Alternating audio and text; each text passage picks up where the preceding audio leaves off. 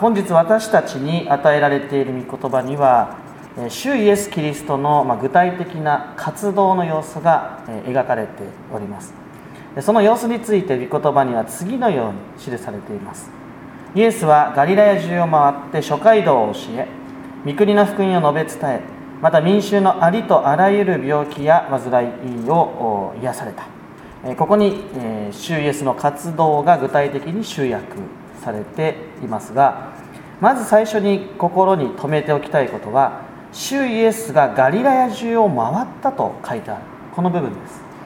実はこの主イエスの歩みにこそイエス様の福音イエス様にある福音の大きな意味が指し示されています。当時の、まラビと呼ばれる、ま立法の教師たちは少数の弟子を取って自分の家や街道で立法を教えていた。自分の家とか街道を使って立法を教えていたと言われています。つまり彼らは積極的に外に出て教えを説いたわけではなかった、えー、わけです。うちにこもって、えー、人が来るのを待っていた、まあ、そういう姿勢でありました、まあ、しかしここに示されているイエス様の姿はどうでしょうか。イエス様はむしろ積極的にご自身の家から出て歩き回り福音を述べ伝えることに専念したわけです。このイエス様の見姿のうちにこそ憐れみがまず表されて恵みが表されています。それは救いを示すためにまずイエス様の側から人々の方へと向かってきてくださるんだということです。主イエスが人間のただ中を通り人間の方へと歩み寄ってくださる。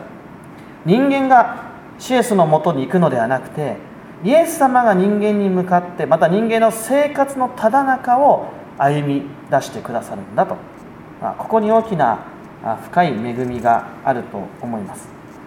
主イエス・キリストの救いというのはそれ自身人間が探し求め探求し始めて得られるというものではなくてむしろ主イエス・キリストのご自身の方からあるいはその救いの御業の方からまず人々のもとにもたらされていくんだなということがここからよくわかるんです。聖書のことをもっと知りたいとか救いのことをもっと確かにしたいとか何か修行をしなければいけないんでしょうかとかね、まあ、そういうことを考える必要はないんです、えー、主イエス・キリストの方からあなたの心の内に宿ろうとしてくださっているんだということ、まあ、そのことをですねまず恵みに覚えたいと思います、えー、しかしもうこのコロナ禍になった教会自体がですね、えー、本当に内にこもって、え、しまったという、ね、そういう数年間を迎えたわけですけど。これから私たちもまた越谷中を回って伝道をしていく。福音を述べ伝えていく。そういう私たちでなければいけないなということをこのイエス様の姿からよく表されて来てもらうという姿勢ではなくて会いに行くという、えー、そういう教会の在り方、えー、そのことを学ばされているように思います。さらに大事なことはシュイエスがガリラヤ中を回られたのだと書いてあることです。主イエスが歩まれたのはガリラヤ中ガリラヤだったと。これもまた非常に重要な言葉なんです。でマタイによる福音書の4章15節にはこう書いてます。ゼブルンの地ナフタリの地湖沿いの道ヨルダン川の彼方の地違法人のガリラヤ暗闇に住む民は大きな光を見死の影の地に住む者に光が差し込んだと。4章15節です。主イエス・キリストが最初に歩むことを選び救いを語り出し救いの宮座を行われた土地がガリラヤなんです。そして今読んだようにガリラヤは違法人ガリラヤだと軽蔑されて呼ばれてたんです。それはガリラヤ人が生粋な純粋なユダヤ人ではないという 非常に軽蔑と差別のこもった言葉でした。彼らは神に見放されもう違法人と同じ罪人だとユダヤ人から見なされていたわけです、まあ、それは歴史的な背景があるんですけどもここではそれは割愛します。そればかりか彼らは闇の住民神に見捨てられて死の淵に住むそんな人たちだと呼ばれた。まさに救われる見込みのない場所であり人間の悲しみとか嘆きに満ち溢れた場所だというわけです。それがガリラヤだったんです。しかしそのようなところへと救い主であるイエス様は歩んでいかれた。いやそのようなところでこそ福音を述べ伝えることを開始し救いを宣言されたんです。しかもガリラヤのある場所じゃないんです。ガリラヤ中を巡っていったんだということなんです。主イエス・キリストは絶望的な人間の現実その現実の中をむしろ歩むことを選んでくださりそこで御言葉を語り福音を指し示し救いの御業を行われようとするわけです。まさに闇の中に光を与え苦しみの中に誠の平安を指し示し神の御業が主イエス・キリストによって行われていく。そのことを、まあ、主ご自身がご意志として選んでくださったわけです、まあ、主イエス・キリストの活動というのはもう要約すると3つあるんです。一つは街道で諸街道で教えること。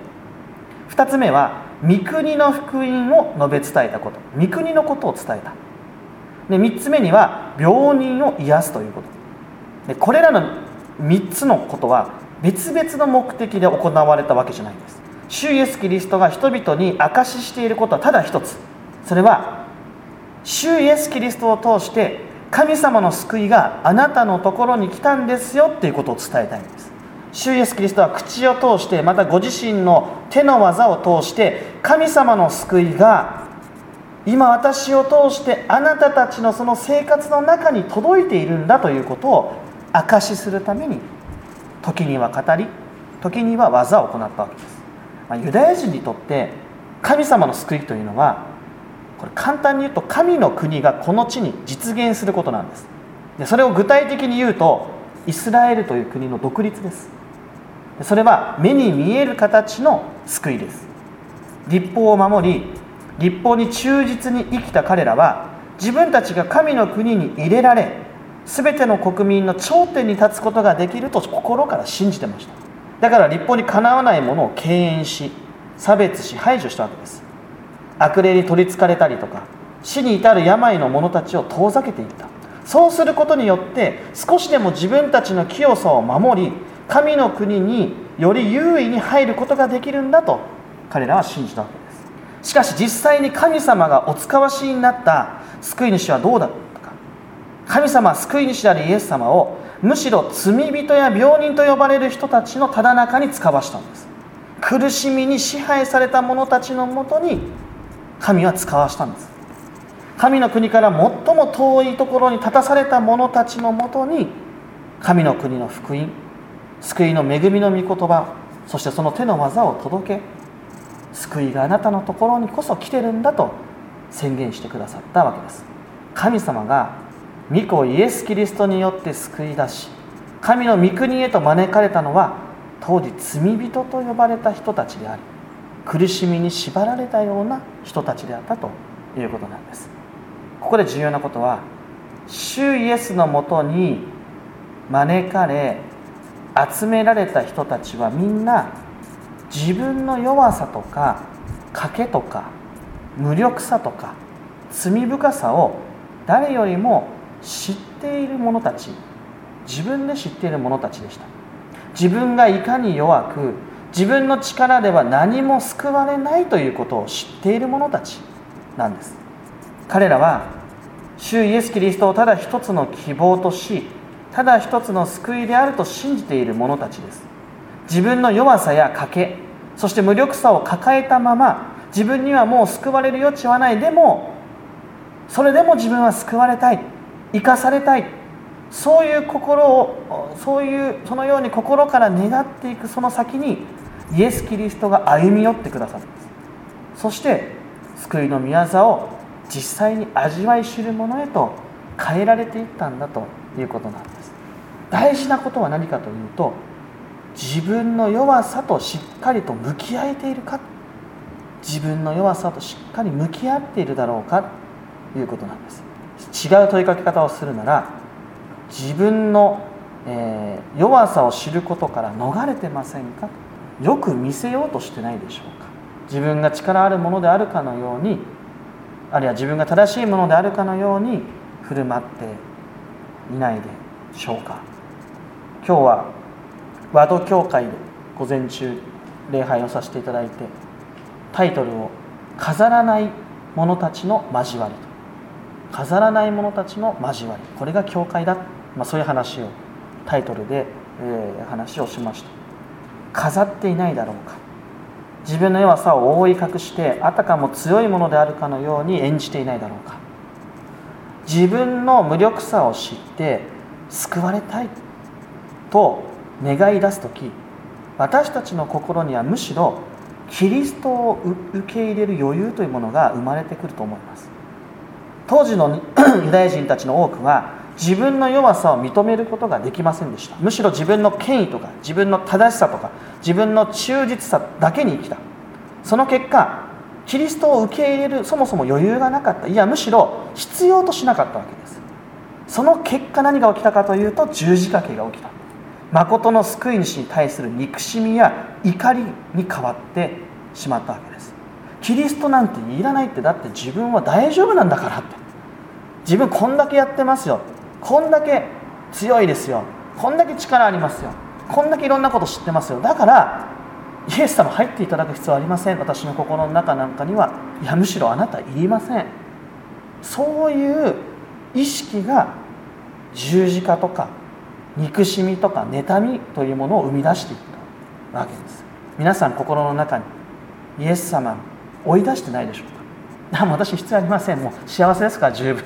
大丈夫です大丈夫です。もう自分これだけやれてますから。もうイエス様もう,、はい、もう入ってこないで。ごめん。ってね。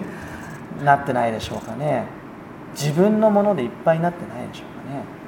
でも本当に自分の持っている持っているもの自分が作り出していたものが皆さん死を超えていけるほどの希望をもたらしているでしょうか？もう一度自分の弱さとしっかりと向き合っていく。何が言いたいかというと弱さも皆さんの一部な大切な一部分なんですそしてその弱さも含めてあなたでありそしてそのあなたを救いたいと思ってイエス様はあなたの心の中に来てくださるんです。主イエスのもとに集められた人たちは自分の無力さをよく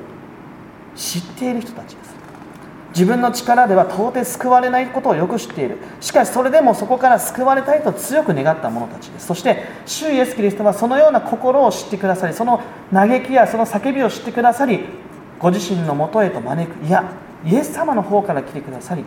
救いの御業を成就してくださるんだということです、まあ、新共同訳聖書の込み出しにもありますが本日のお話の中心は病人を癒すということなんです。マタイはその様子についてこう述べてます。そこでイエスの評判がシリア中に広まった。人々がイエスのところへいろいろな病気や苦しみに悩む者悪霊に取りつかれた者天下の者中部の者などあらゆる病人を連れてきたのでこれらの人々を癒された。主イエスの御言葉と主イエスの力ある宮座。それはたちまちユダヤを越えてガリラヤを越えて違法人のシリア地方まで知れ渡ってしまったと。シリアというのはガリラヤよりももっと北の方にある違法人の土地なんです。つまりユダヤ人の価値観から言えば神様の救いから漏れ出てしまった外れてしまった人たちのもとにまでキリストの福音は確かに届けられ伝えられそして人々を主イエスのもとへと導いていったわけです。これ驚くべきことです。しかしここに全ての国民を神の民とする。全ての人たちを救い出し神の民とする。神様のそのご意志がここでもうすでによく表されていると思います。救いから外れ救いから見放され漏れ出てしまったような人たち。もう彼らには希望のないと思える。そういう現実の中でそれでも神様は御子にあって彼らを見捨てないんだと。その救いを彼らにも示してくださるんだと、まあ、そういう証がここでもう先立って指し示されているわけです。神様の救いのスケールっていうのはある特定の人たちだけ救えてある特定の人たちは救えないそんな話じゃないんでそういうスケールじゃないんですね、えそれを言ってしまうと神様にはできないことがあるっていう話になる。神様は全ての人を救う力があるんです。そして全ての人を救いたいと思っているんです。その救いはこのユダヤを越えてガリラヤを越えてそして救いの届かないところにまで確かに届いていくんですね。おそらくここで記された病は当時どの人々にとっても脅威であった病絶望的な病死に至る病だと言えると思います。でマタイというのはあまり詳しく病気のことを記しませんけどもこの病というのは当時宗教的な汚れだと思考えられていました。つまりその人が罪を犯した結果死に至る病に侵されたんだと、まあ、そう信じられたわけです。あの人が病気になったのは罪を犯したからではないか。もしくは親が罪その親が罪を犯したからではないか、まあ、そういう理解が当たり前のように当時信じられたわけです。まさに因果応報的な信仰が当たり前だったわけです。それゆえに病人は汚れた人と呼ばれユダヤ人のコミュニティから排除され言うならば神の民から追い出されて神に見捨てられた人と呼ばれるようになったわけです。違法人も罪人と呼ばれていますが病人も同じように罪人と呼ばれて神の国から最も遠い存在として取り扱われていたわけです。このような人たちが主イエス・キリストによって救われ神の救いの恵みを味わい知るものとされた。何を意味しているか。それは彼らがあらゆる悪の力から救われ罪の汚れから清められたんだということを意味しているわけです。主イエス・キリストはただただ肉体的なあるいは精神的な苦痛から人々をあがない出したわけではない。彼らを罪と悪とそして死の支配から解放してくださったという出来事が起こる。ここに救い主としてのイエス様の姿があるんですよ。ここにイエス様の救いの本質があるんですよっていうことをマタイによる福音書はここで明らかにしているわけです。単純に私たちが望んでいることを叶えてくれるようなイエス様がなくて私たちをあらゆる諸力から解放していく。そのためにその人と交わってくださるお方としているんですよ。イエス様ってそういう方なんですよ。そういう救い主なんですよ。まあイエス様の救いというのは罪や悪や死の縄目から人々を救い出す目的があったんですよ、まあ、そういうことを強調しているわけです。神様っていうのはこの箇所を読むとやっぱり人類を見捨てようとしているわけではないんですああもう人間が全然言うこと聞かないからもういいや特定の人たちだけ救えばいいやそういう話は神様のとこにないむしろ人間を愛し抜いてくださる。そのために主イエス・キリストをこの世のもう最たる闇の中に使わしてそしてその人たちを救い出そうとしてくださる。ここに神様の愛がある。憐れみがある。そしてこの愛と憐れみは最後の最後に十字架の死と復活にまで至っていくわけです。神は御子を十字架にかけ惜しみなく死に渡されるほどに私たちを愛し私たちを救うそのことに心を向けてくださるわけです。主イエスキリストは神の御心に従って十字架に向かわれました。それは神様から見捨てられたことになるんです。そこには人間の想像を絶する苦しみや悲しみがあります、えー、しかしイエス様は神から見捨てられその場で助けてもらえなかったんです。私たちはその苦しみを通して何が見えるでしょう？見捨てられることの苦しみです。神様から見捨てられることがどんなに苦しく悲しいものかそれがどんなに恐ろしいものなのか主イエスキリストはその苦しみを一人で背負い死んでいかれた。人間を救い人間を罪と悪の縄目から救い出し復活の命に預からせるために永遠の命預からせるために苦しんだんです。苦しみを背負い人間に誠の平安と喜びを与えるために人間の苦しみが苦しみに終わらないために悲しみや悲しみのまま終わらないためにキリストは死んで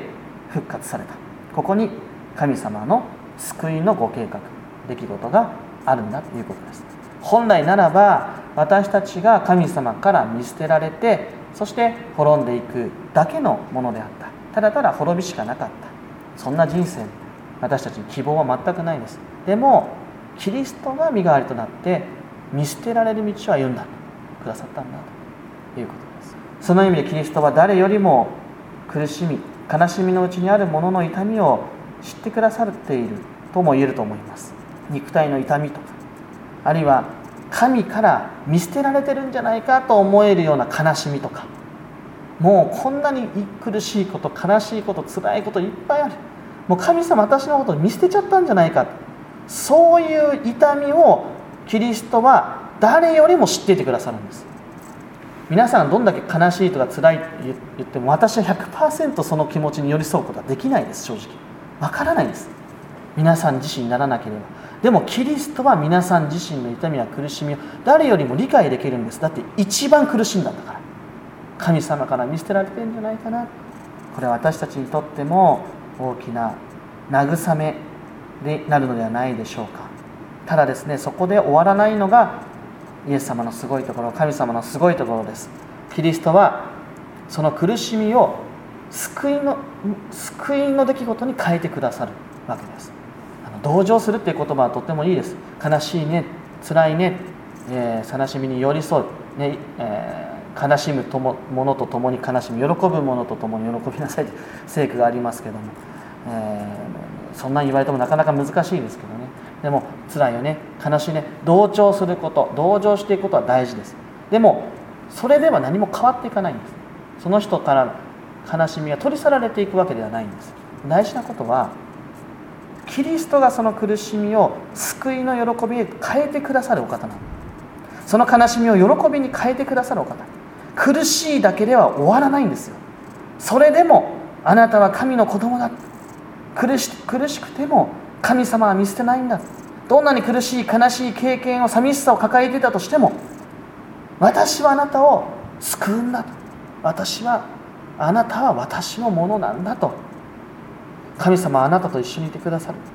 そういうそのように主イエス・キリストは私たちの苦しみをただ知ってくださるだけではなくて本当の喜びへと私たちを至らしてくださる。そのために主ご自身が皆さんの心の内に歩み寄ってくださっているんだということ。大事なことはイエス様が私たちの心に触れてくださるんだっていうことを覚えて私たち自身が心の中に空っぽにしてイエス様を素直に迎え入れていくというそのことがとっても大事ではないかなと思います、まあ、そのためにま礼拝があったりそして祈りというものがあるのかもしれません。祈りっていうのは私たちが祈ったから神様は救ってくださるというものじゃないですよね。祈りっていうのはあなたの悩みや苦しみの中に私を入れてよって呼びかけるキリストのために皆さんが心の扉を開くことですそれが祈りです。イエス様神様はあなたのその深い悲しみや悩みをあなたと同じように知りたいんだと。そしてそのとび、えー、私にはちゃんと答えがあるんだ救いがあるんだだから開けてほしいと。そのように願って皆さんの心の扉を叩き続けているのではないかなと思います。このイエス様の深い憐れみを神様の愛をぜひ味わっていただけたらと思います。で一言お祈りを捧げます。天の父の神様新しい御言葉の恵みに心から感謝します。あなたは罪ある世に愛する御子を与え救いから引き離されているような者たちのもとにもキリストを送ってくださいました。そしてその絶望的な現実の中でも福音を述べ伝え救いを示されました。心から感謝します。私たちはあなたの見舞いの多くの恵みをいただきつつしかし、えー、御心から離れてしまうことがあります。私たちの心にはいつも闇があります。私たちの心にはいつも苦しみや悲しみや嘆きや寂しさがあります。どうか神様あいつもキリストにあるその誠の恵みを私たちのうちに指し示してくださりどうか私たちの心にあなたが寄り添っていただけますよう心よりお願い申し上げます。全てのことを感謝し委ねてこの祈りを主イエスキリストの皆によって見舞いにお捧げいたします。アーメン